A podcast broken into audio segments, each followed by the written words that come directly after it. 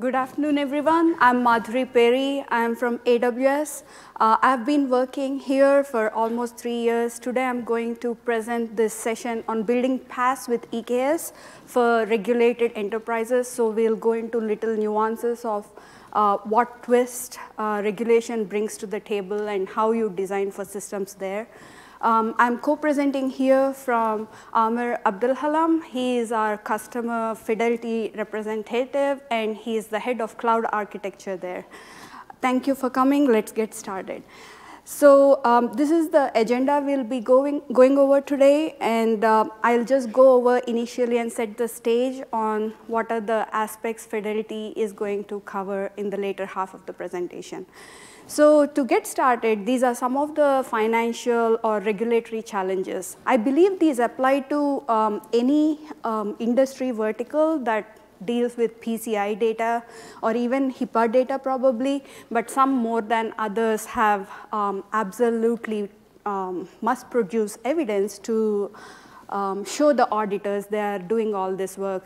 These include traceability of the changes that you're deploying, developers don't have access to production, whoever is making changes to the data, if the customers are owning credit cards and uh, their personal investment accounts, then um, you don't want even the administrator of the cluster to have access to that data, um, those kind of stuff. And you want to make sure that everything is change controlled, any Uh, changes you apply in your clusters or uh, anything that changes your data has uh, traceability. You're able to show that in case of any severity issues, you're able to produce evidence that event has occurred. These are all the steps we have taken to mitigate. So this is what we are trying to address today. So when you take a uh, look at E K S, basic architecture, everybody here must be knowing that E K S is a managed Kubernetes service produced, uh, provided by Amazon Web Services. So you get a endpoint uh, represented in the top here by x y z dot e k s dot amazon a w s dot com, and all you are doing is um, provisioning your worker nodes within your cluster and installing any plugins that are required for your applications on these um, worker nodes. So your interface for managing the cluster is through kubectl, which is on the left-hand side of the screen.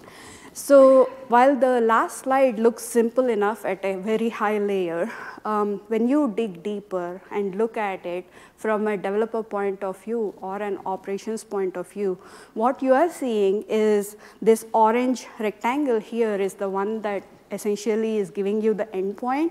The rest of the components are something that you have to configure in your environment to make sure that you are addressing all the needs that have to be met for developers and any stakeholders in your organization, including the site reliability engineering teams.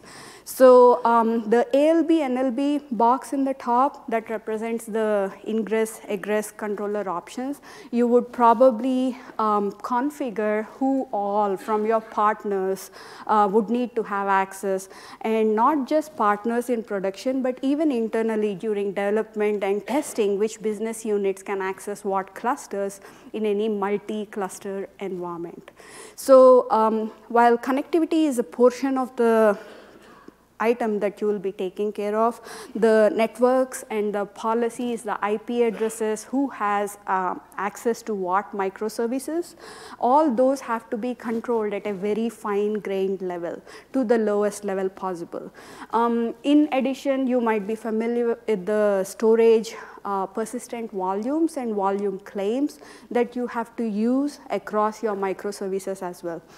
The point is, um, when you put all of these components together and look through the lenses of DevOps, security, network, uh, monitoring, it's no simple task. So when you have developers that have to move, you need to enable them at as fast as possible rapid pace of development with the agility piece. Then what you are um, ending up with is a wide variety of tool set for different teams. On top of it, you have a wide variety of languages you're developing the code with, and you're leveraging and wanting to use the powerful feature sets that Kubernetes brings to the table. And all of these have to work together in a way that produce uh, meaningful business results for you. So, you made yourself a case for building a platform as a system which works for you in your environment. So with that, let's uh, take a look at some of the four aspects. The first story here is about security. So when you're taking a look at security, um, in A W S, there are few native services that you probably will be using for secret management, uh, which allow you to encrypt secrets and store in the secret store, and your microservices would access those secrets um, in a way that only that particular microservice has to be able to um, be able to read and write to it. The second aspect is um, beyond the A W S native services. When you go into the Kubernetes world, you have these user accounts, which are the human um, accounts that you have to provision for anyone that has to access, connect to the cluster. The second layer is the service accounts. Those are the accounts through which uh, pods are running system processes on the worker nodes. And you want to think about the namespaces these pods are running in, which microservices have to have access to which namespace has to be defined clearly as well. Um, on top of this, you have Kubernetes using its own rollback Uh, role-based access control, R B A C, and you have to make sure you bridge the gap with A W S I A M through the I A M authenticator. So when you are using A W S I A M authenticator, it's bridging this uh, world between A W S I A M and the Kubernetes R B A C. So um, we want to make sure that we define these pods and the microservices um, that are representing these pods with appropriate namespaces, service accounts, user accounts, so the access control is appropriately set. The next in line is basically this slide shows you what I have just spoken about earlier. Left, you are seeing kubectl or kubectl, which is passing your A W S I A M credentials through the A P I server header, and it's going to validate with the service, get the token back, and store that key value, and then provide um, validate with the Kubernetes R B A C whether this user is a valid user. And if it's a valid user, what are all the permissions the user uh, has for this particular access command that he's perform he or she is performing. And eventually you get a net of action allowed or denied. So moving on from the security aspect to the network controls piece, there are two pieces to the network control. The first one is who all can access the application, um, who, who can come in basically. That's the first piece, and that's set or defined usually by defining your network policy.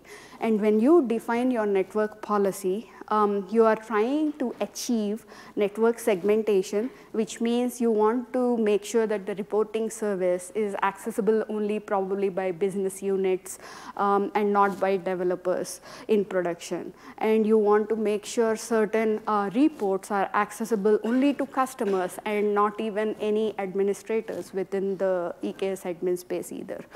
The second aspect is you want to sometimes achieve tenant isolation. So you might want to define deny all by default and selectively add microservices that have um, access or will be granted access to uh, this particular application.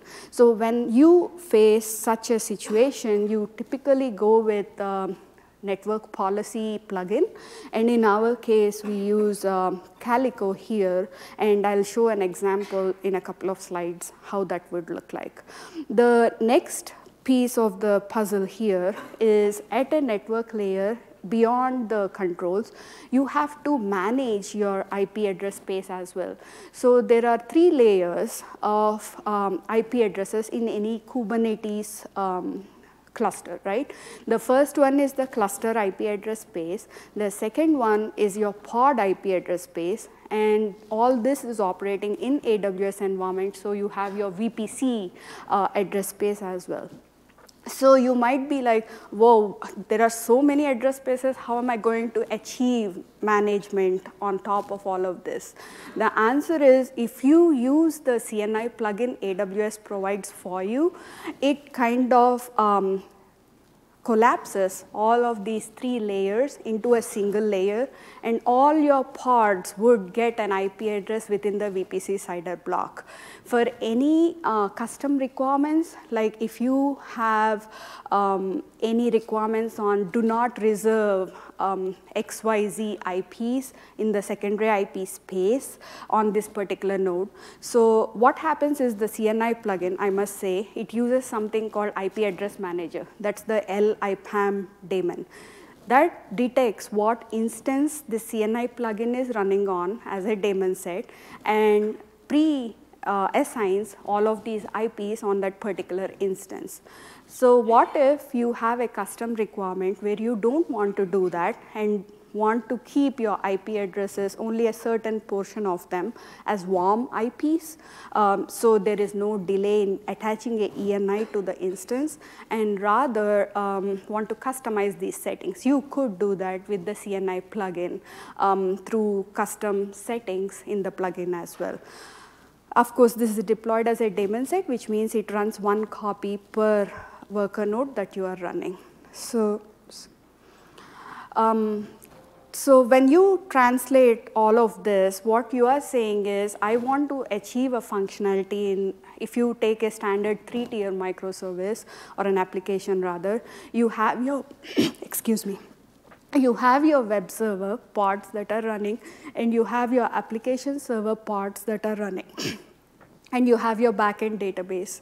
But you do want to define a rule in which you do not want web server to directly access the database, as indicated by these uh, red cross marks in the diagram. If you want to do that, you could define a policy, something like this, where you are saying your application server can, can be accessed but by only your web server. So what this is defining is only these two pieces can talk to each other, so anything else is not allowed. So you are controlling this at a network layer to even stop the traffic from coming up. So um, to sum it up, uh, from a network layer, the critical thing to do is manage your I P address space, make sure that your pods are in the appropriate namespace, and define your network policy documents based on who is allowed per microservice. So if you are able to do all these three, you should be in a pretty decent, decent shape from a control point of view. The next topic is uh, how am I deploying or managing all of these changes and getting them to production? That's your C I C D workflow. On once the developers are making these changes, you want as much as possible declarative changes.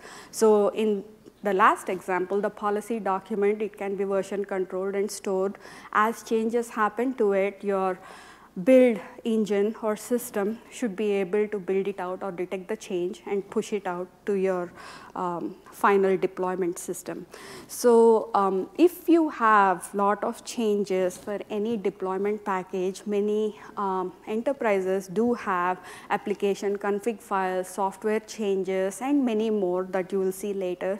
Um, you might want to uh, use something to simplify all of this package management and deployment process, and that's where Helm comes in. So Helm is your package management tool in Kubernetes, which gives you all of this functionality. Um, there are three Three main components we want to discuss here. The first aspect is um, there is a Helm client, which is um, uh, client-side version that you would use from your desktop or laptop to control or work with Helm tiller, which is the server-side component of it. So where you deploy this component um, also matters, and which namespace this Helm runs in gives you access or permission to deploy to all of those microservices in your production. So you want to think about it like from your admin point of view, who all should have permission to deploy to these um, different applications or multiple clusters, um, multi-user clusters, and that way you can start designing your system in a way that makes sense for you so that your developers have their required permissions and your operational folks have their own permissions and admins have their own permissions too. Um, so it helps you, uh, these charts are a simplified way of communicating what all can be um, installed and upgraded, and of course you can version control all of these. Um, so we just spoke about these multiple components, and the sample Helm command looks like this. So here you're using the Helm command to install a release of MySQL into your pods. So last but not the least is the visibility and monitoring of this entire application that's going to run in production for you. So when you talk about monitoring, everybody comes up almost with a different answer because their stake into the system is different. Their role demands a different level of visibility. So the whole idea is from your business point of view, you absolutely must establish K P Is, the key performance indicators, meaning how do I detect a healthy system? How do I detect when it is getting to be unhealthy? What if the pods are operating at greater than seventy percent? Is that normal? Maybe it's normal if it's only for ten minutes in a day, but if it extends for half an hour, maybe something else is not wrong. Um, not correct. So someone should investigate. Those kind of metrics and alerts you want to capture. So now the question is, yes, okay, now you told me that the pods are not healthy, but where all am I getting these messages or metrics from? Well, there are different components in your Kubernetes. First, you have your horizontal pod um, scaler, then you have your cluster autoscaler. Maybe scaling should have happened when it is greater than fifty percent, but it didn't occur. Then which log should you go to? That would be a cluster autoscaler log and uh, H P A logs. So then you want to look at cluster-wide metrics. What else is happening in the cluster? Is some other microservice upstream or downstream failing, which is causing a backlog in my particular service? All of these are a comprehensive plan for your visibility and monitoring. So there is no single answer to it. The mechanism through which you derive your answer is still the same. The approach is the same. Start with your K P Is, work backwards on each metric, where what all logs are providing those for you, what all are the data sources that would feed this to you. So with that, I wanted to hand it over to Amir from Fidelity. Thank you. Thank you. Thank you so much. So uh, let me just start by introducing Fidelity. So who, who here is like, you guys have like um, an account in Fidelity or had an account in Fidelity? Oh, wow, okay. Well, that concluded. Everybody had accounts, so we're good. So um, I'm just going to start like by one slide, basically explaining why we did what we did, which was a lot. And then after that, we're going to go like in technology, explaining like step by step how we did it. But first of all, like why we did that.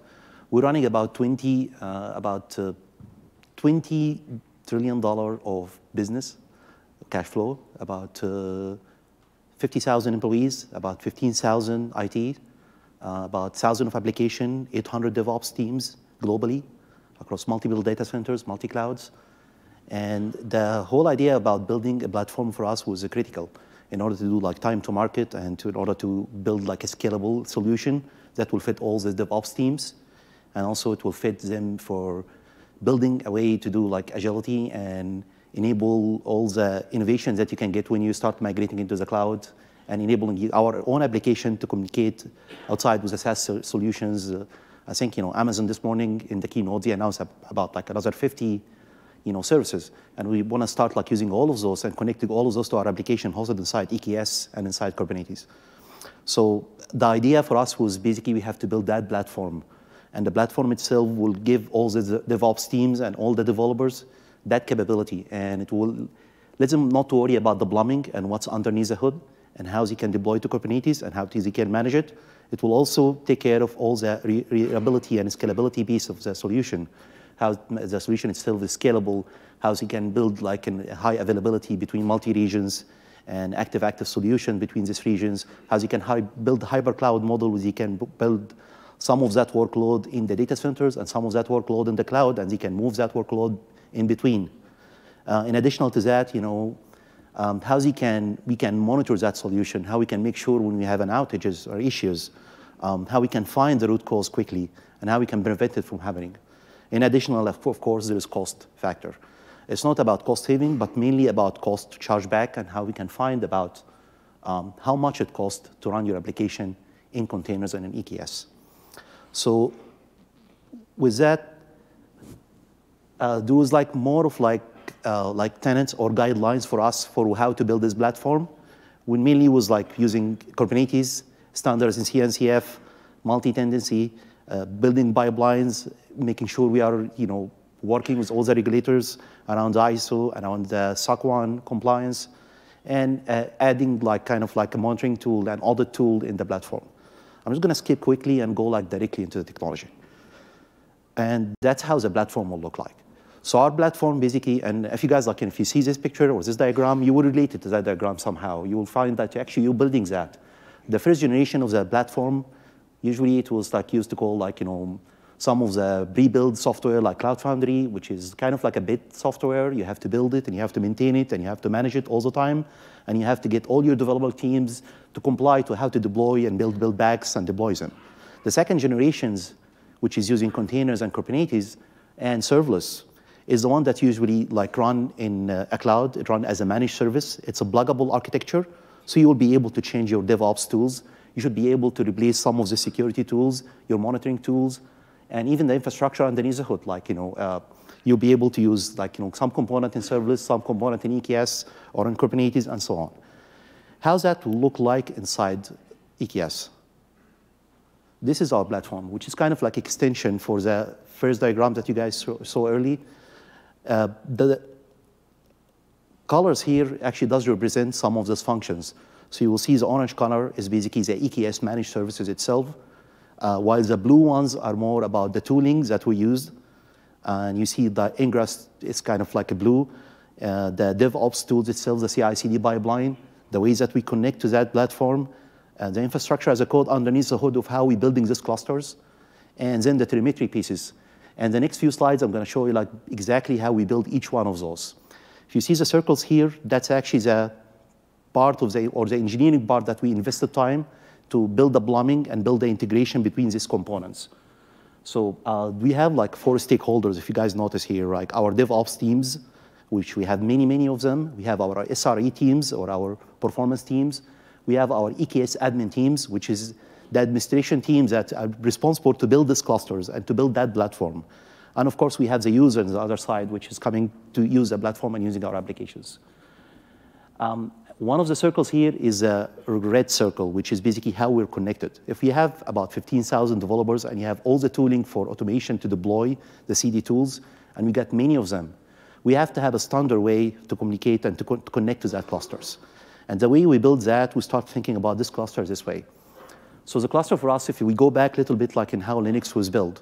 Linux was built when you have a Linux server, you will get like, believe it or not, we used to have C Ds, you install the C D in the server itself, and once he does that installation, it will ask you what's the root password.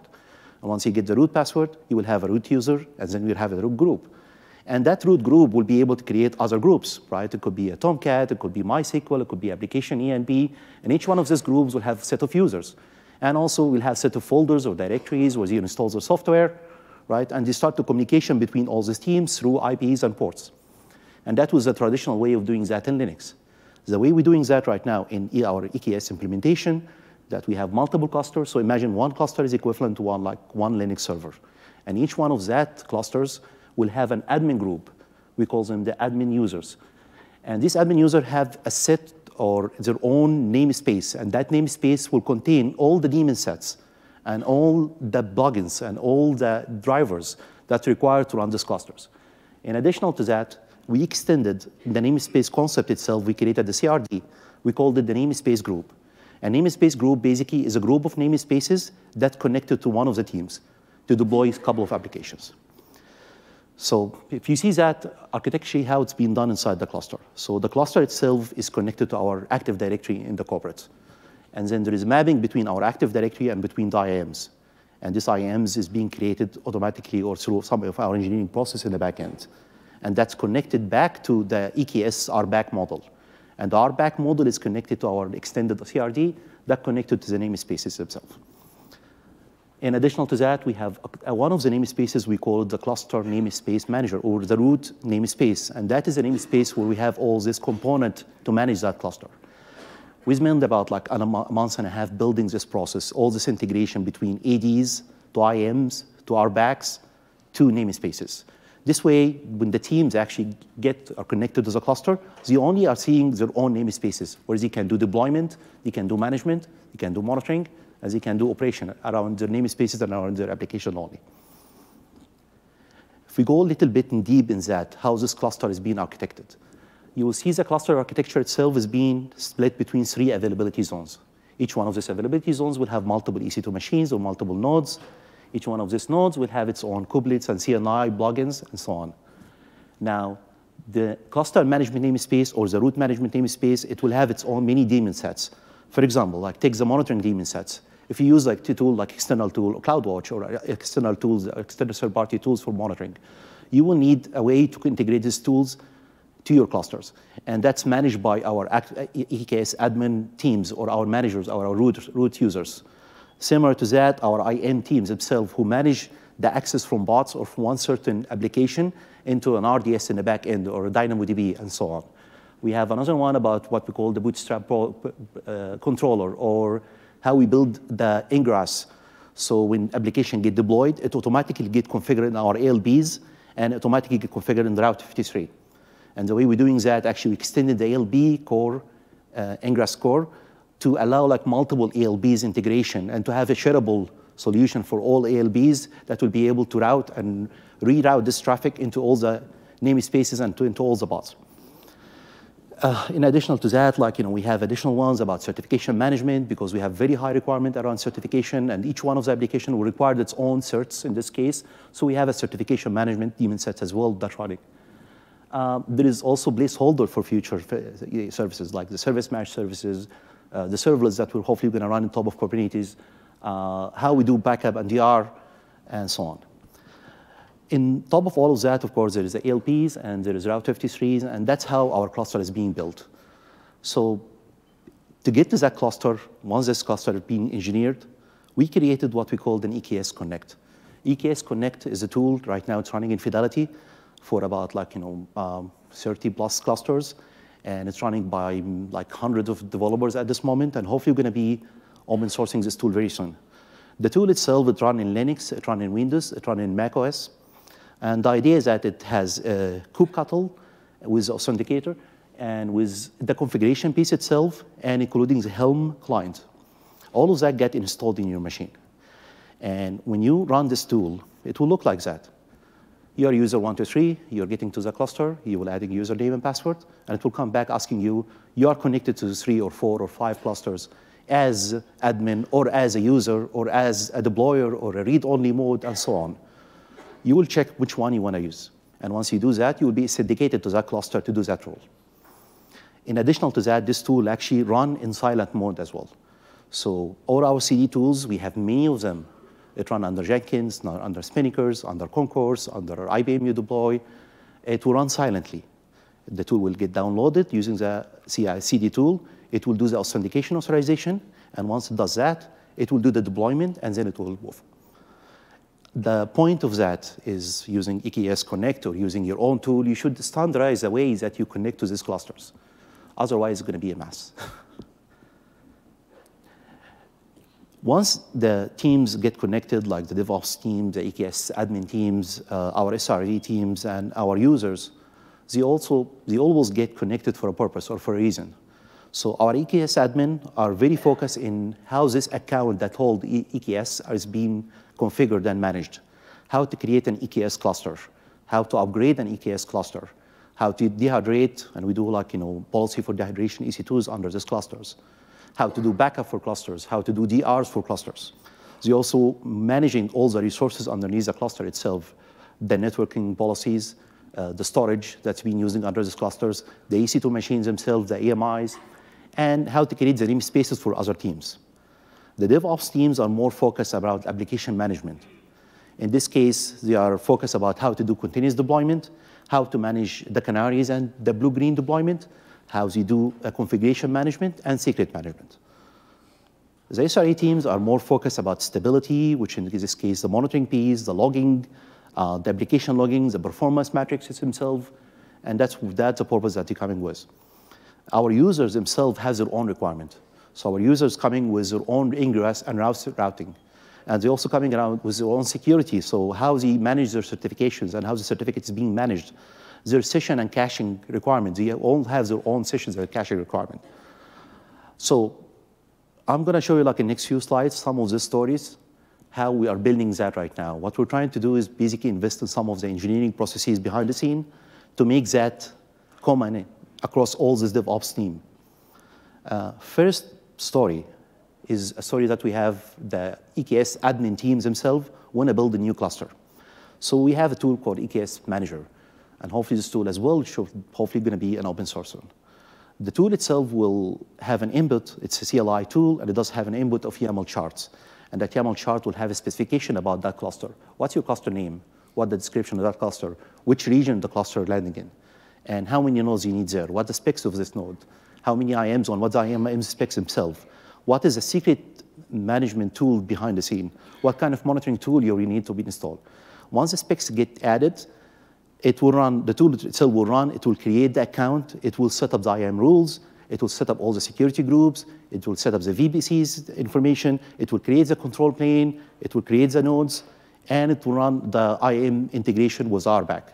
It will also install that root, you know, namespace with all these goodies, all these daemon sets on top of that.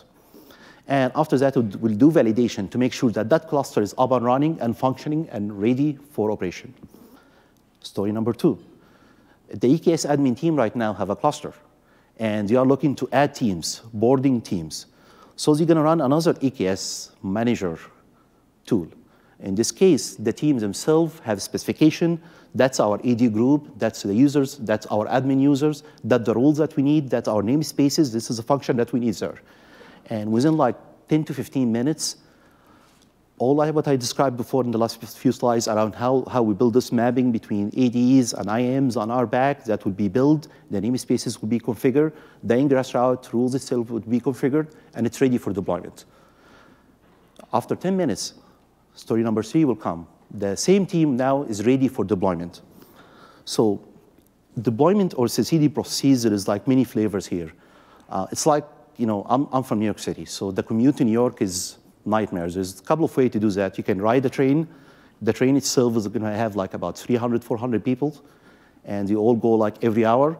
You have control in like how much your expenses, monthly expenses for commute.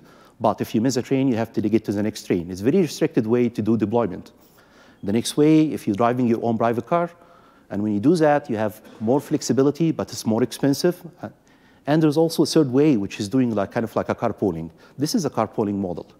In this case, we are managing all the tool chains behind the scene. Our secret management tool chains, our repos, um, our way we do scanning, and also our repos that, and our C D tools that we use. We don't restrict which C D tool should be used. So you can bring your own tool into the E K S cluster, or you can use ours. Uh, there is three, if you see in the left-hand side here, the development team are very focused in building the Helm charts and building the images and deploying them. The security team is very focused about creating the secrets and the certificate management as well for these deployments. And the other team, they go, they do scanning and vulnerability scanning in these images. They make sure the images are certified, and they sign it. And also, they make sure that everybody's doing his own purpose in terms of like security, certifications, the secrets are being valid, and so on. Then the green line, it actually shows what's happening in our data, side, data center toward what's happening on the other side of the house, which is in the, in the cloud. So whatever tool you're going to be using, you're always going to be deploying the Helm charts. You're going to be promoting this image to a set of E C Rs. And after that, E K S itself will do the deployment, which basically going to pull the images using the kubelet into all the you know, nodes, and it will configure Route fifty-three and the ingress, and the deployment will happen. Uh, that by itself guarantee deployment. It will guarantee a blue-green type of deployment. It will guarantee canary type of deployment as well. What we are managing in the backs for that deployment is few things around releases. So in the release side itself, we're managing how we are promoting images, how the images get promoted from a release number one to release number two. We're also managing how the Helm chart is being managed, where the Helm chart will be stored, how it's being versioned, and how it gets promoted into E K S. We're also managing how the application configuration is being deployed with this Helm chart. So we provide like standard and guidelines for how we do the deployment for the configurations themselves. The next one is a secret, and the difference between secret and configuration beside the encryption, we don't have version for secrets. So the secret in the new releases will be a different secret. And in order to do rollback, you have to make sure that you still have the old secret, you still have the same old configuration and the same old Helm charts, and as well the images. In addition for that, data, including data structure, including data manipulation, all of that have to be managed as well when we do deployment, and also all of that have to be validated if the teams would like to do a blue-green or would like to do a canary deployment. In additional, any SaaS solutions that we're using in A W S, any A I, A I or, or M L solutions or R D S, um, we have to make sure that this is being managed in the release as well. So it's not just an E K S release in this case. In addition to that, the I A M rules that have to support all that, that need to be managed as well in that release. And last but not least, when you work in financial, you always know like about messaging and synchronization. So our team is very focused in building processes around that and building automation around that. I'm just gonna give you two examples here. One of the examples is how we're doing image promotions. So we're working actually right now with the uh, uh, A W S team, the E C R team, trying to build a standardization around this promotion for all the E C Rs so they can have the same image being promoted across all regions. Right now, we're doing that manually. The other example is like how we work with HashiCorp and Vault to do authorization and authentication for the secret management piece. Uh, and we have our own init container. So when a new bot comes that requires a secret, an init bot will come in this case, and it will start first. It will authenticate to Vault, and it will grab the token.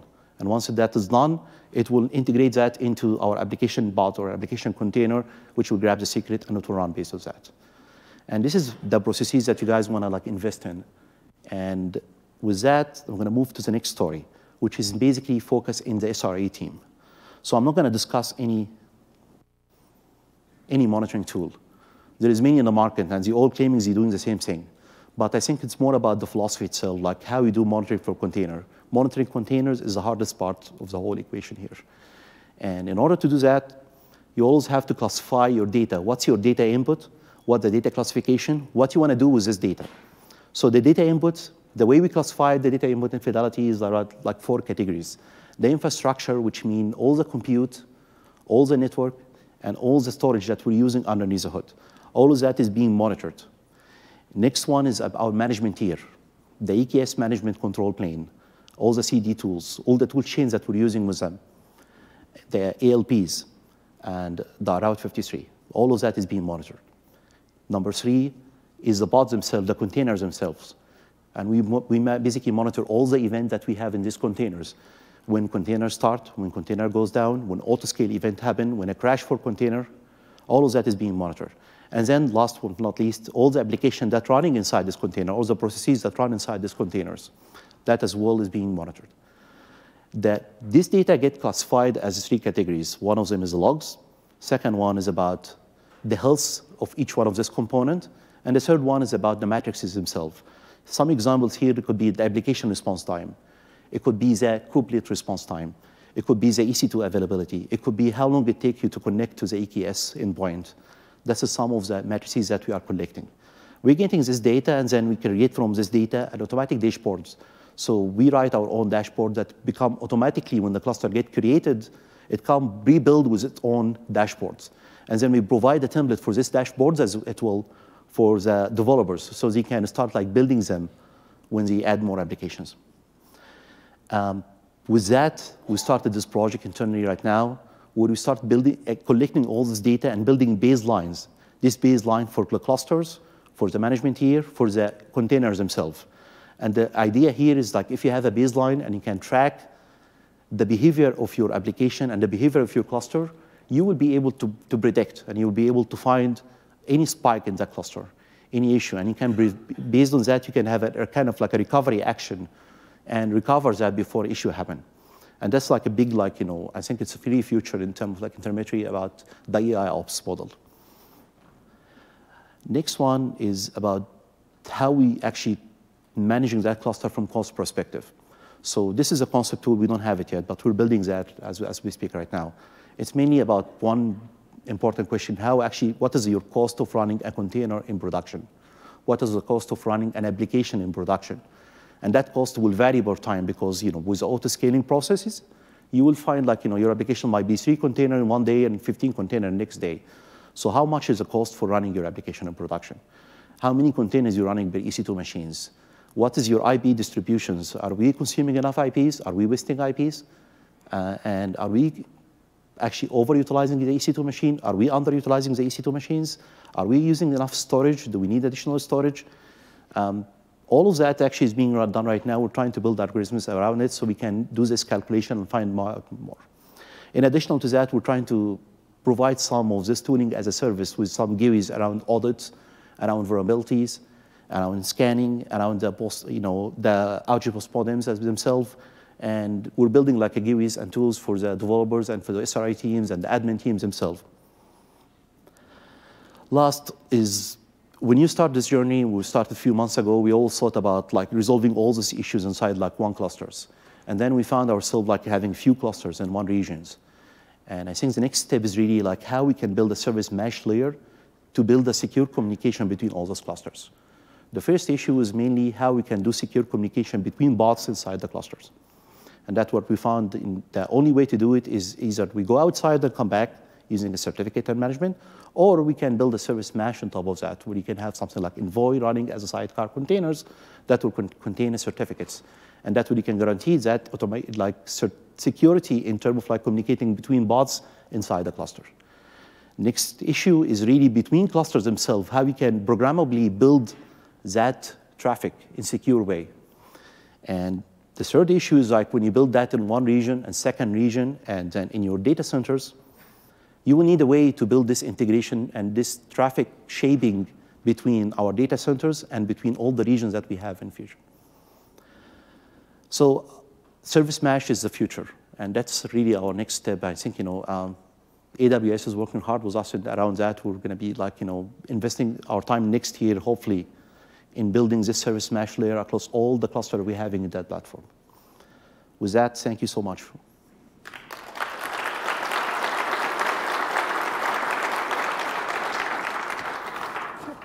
We have time for Q and A. If anyone has questions, happy to answer them. Yes?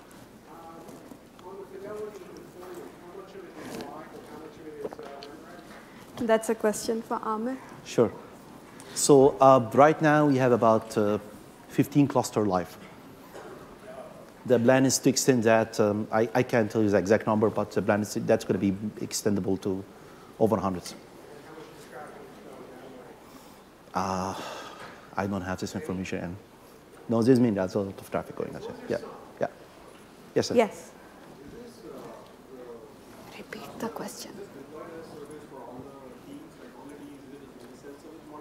It's actually, the, the Fidelity is corporate that have multi-business units. So that's deployed between business units. Each business unit will have its own requirement for how many cluster runs.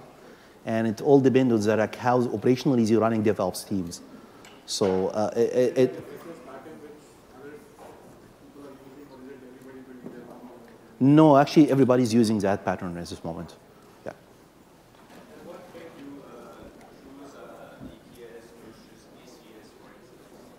So I think it's the, the main thing about E K S or about Kubernetes in general, it was strategic direction. Like um, the idea is that you can run some of that workload in your data centers, and you can run some of that workload in A W S and in other cloud as well. You can move the workload itself seamlessly. E C S is a great product. We're using E C S as well. but it's locked inside A W S. You can, for example, move it back and forth. Uh, we're right now, I think we're, we're staying with E K S. Uh, we're not investing that much in Fargate.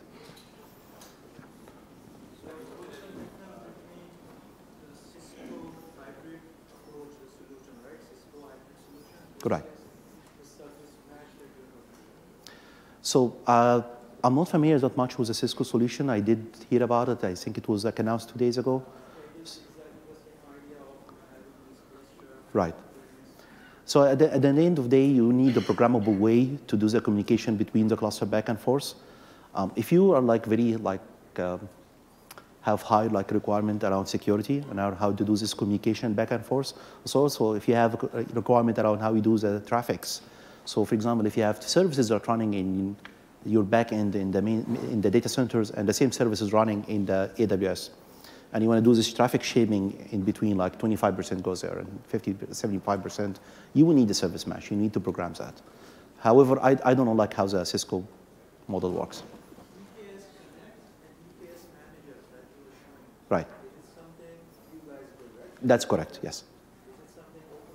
Hopefully soon, once we get the approval, we're going to be open sourcing them. Yes. We heard a question here. Yes. I'm interested in the problem of sort of access controls and mutual authentication in the service mesh. I'm curious if you looked at any solutions for that or how you use it. Right. So one of the solutions we looked at was Istio. Uh, that was one of the solutions. Accessories. And I think Siri is answering that as well. um, I don't know about A W S side. You want to talk yeah, about that? Yeah, we do have uh, partner solutions right now, but there has been a lot of customer interest on um, native solution. So we have taken that into feedback. I wouldn't be surprised if we come up with a service to address customer needs. Yeah. So this would be like a certificate manager benefit? Uh, for service mesh in general. So. so it's more than certificate manager, because certificate manager is going to be like it, toward like it's installed in A L B. That's the traditional way. Yeah, yeah. But this one will work like it will, it will run actually a kind of like a sidecar containers that run next to your application. So the management will be a little bit like different. It's it's in in, in process right now. We we don't have it in production yet. No. No, we still we're still researching. We're doing P O C with P C I and a few other products. So we have one more question on this side. Yes, okay. Yes sir. About how big is your E K S admin team, and how long? So it's not one team. How long can it take you to build it? Right. So it's not one team. Uh, so the the the how Fidelity is structured is like business units. It's like kind of their own companies basically, few of them. And each one of them, they have their own like I T organization, including their own C I Os and operation teams and DevOps teams and mini DevOps teams in this case. So it's really structured by product line, and the product line would have multi-products, and each one of this product line would have their own DevOps team. Some DevOps team might be combined, you know, roles. They are E K S admin, and they are the DevOps, and they are the S R E at the same time. Some business units, I have the luxury to have multiple teams focusing each one of these roles.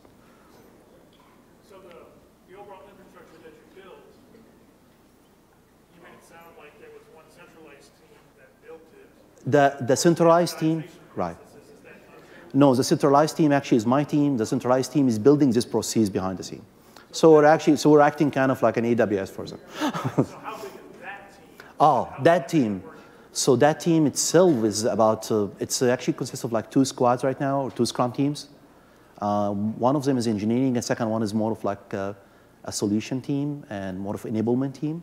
So the one that, that goes and you know work with the clients, or in this case, the DevOps team, and get requirement and make sure that things are being working. Each one of these teams is about eight to ten. And they've been working for how long? The team is being constructed like six months ago, both of them. Yeah. Each of those business units have their own cluster, or do they share a cluster? Uh, they don't share clusters. So they have their own clusters. They have their own clusters. Yes. And then as far as E K S service, do you have one for all your clusters, or do you have one for the clusters? E K S service. The, the, the supporting multi-cluster in mesh, service mesh right now is not there yet. It's not, I mean, uh, we did some research, and I, I don't think there's anyone in the market right now that does the whole like multi-cluster support. It's not there. It's in B O C. We're working with Amazon. We're working with Google around that. Hopefully, in twenty nineteen, that will be productionized.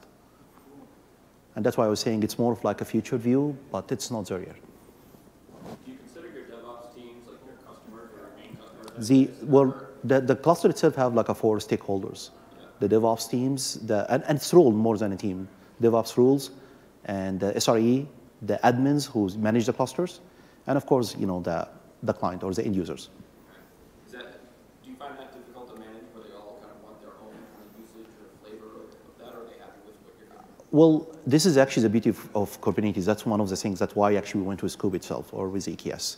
So I uh, can give you like one example, like uh, Route fifty-three is using very commonly between all these teams, but there is some back-end offices that are using Infoblock, right? So and for these teams, we have to draft the solution a little bit. So we add a different daemon set for them that will, that's the integration with Infoblock instead of Route fifty-three.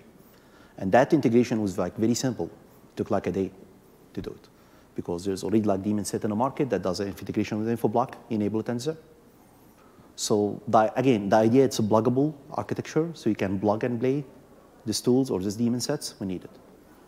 So there's no like constraints that you guys all have to follow that. Even in the DevOps tools themselves, the C I C D pipeline tools, you don't have to like follow. Teams, do they contribute kind of some of this functionality as well? Yes, yeah, yeah. So uh, to actually, um, it's an interesting model. It's a collaborative model. So every team actually is collaborating.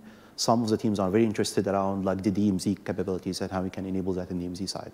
Some of the teams are very interested about how we do high availability and how we do D Rs. So, and, and it's good. It's kind of like extension for our team, and it makes them actually part of the solutions, and it works. So for, for granular security on board level, yes, we, the, there was a couple of tools. I think there was one session actually yesterday around that in Master Kubernetes. Uh, there's a couple of tools in the market. Right now, we're using kubectl I A M. That's the one we're using. Uh, I think K I A M is another one in the market, but it has some of the vulnerabilities, so I wouldn't recommend this one. Uh, A W S is coming with one, hopefully soon. Going to be announced. We are not using Aqua. No. Aqua, Tistlock, all those are partner products for vulnerability scanning. Um, ClairOS is one of the open source ones for image scanning. Yes. It's a C R D. It's a C R D. It's a, yeah. So it's ex extension basically that we added. We extended that. Uh, I didn't hear the question. Uh, it's about the group namespace groups. Yes. Hi, um, can you talk a little bit more about the uh, secret, uh, how the secret were handled? Because it's really interesting that uh, we didn't cover much. So right. I mean, we only had like thirty minutes, so I couldn't cover it all. But the idea basically, you have the, the way Vault it works, it works till multi-data center for high availability, right? And it could be in multi-regions as well. So what we build, we build kind of a neat container, and that container is basically have the way to authenticate into Vault and make sure like it does like, you know, uh, in case of any failover, it will go to the right like region, close by region, right? And it will inherit the R B A C model that you have in Kubernetes, and it will go with that rule into Vault. In the same time in Vault, actually, we have another process that's running to build the namespaces in Vault themselves. So you have two ways, like, you know, team, security team coming into Vault, building a Vault namespace that has this secret. And uh, application deployment coming with the init container. That init container will syndicate to that namespace using the same R B A C. And that's how you can grab that token. Once the token is grabbed, the init container itself will hand over this token to the application containers, and the application container will grab the secret and move on. Well, grab the secret from the special namespace? That's correct, yes. That work actually is done right now. I think HashiCorp is going to be announcing that in the next release of, I shouldn't say that, but yeah. But those secrets are not version control. So they are not version control. So how can you match that secret to... And that's why I'm saying, like, you know, deployment, when you do canary deployment, is difficult. It's not easy. You have to make sure that you're covering all of that. So you have to do it manually or somebody else? Not really. You don't have to do it manually. Just, you know, you're going to be different version of, chart, of your Helm charts. And then that Helm chart, you will have different secret information. And one way to control it, which we see across customers, is you restart the pod whenever you um, have a new secret. So you get the latest one always from the secrets manager. In addition to that, you can also make sure that whenever Vault rotates the password, even if it's twenty-four hours, all your pods are restarting themselves. And the very first time they start up, you read the latest. Yeah, that we have been doing. Yes.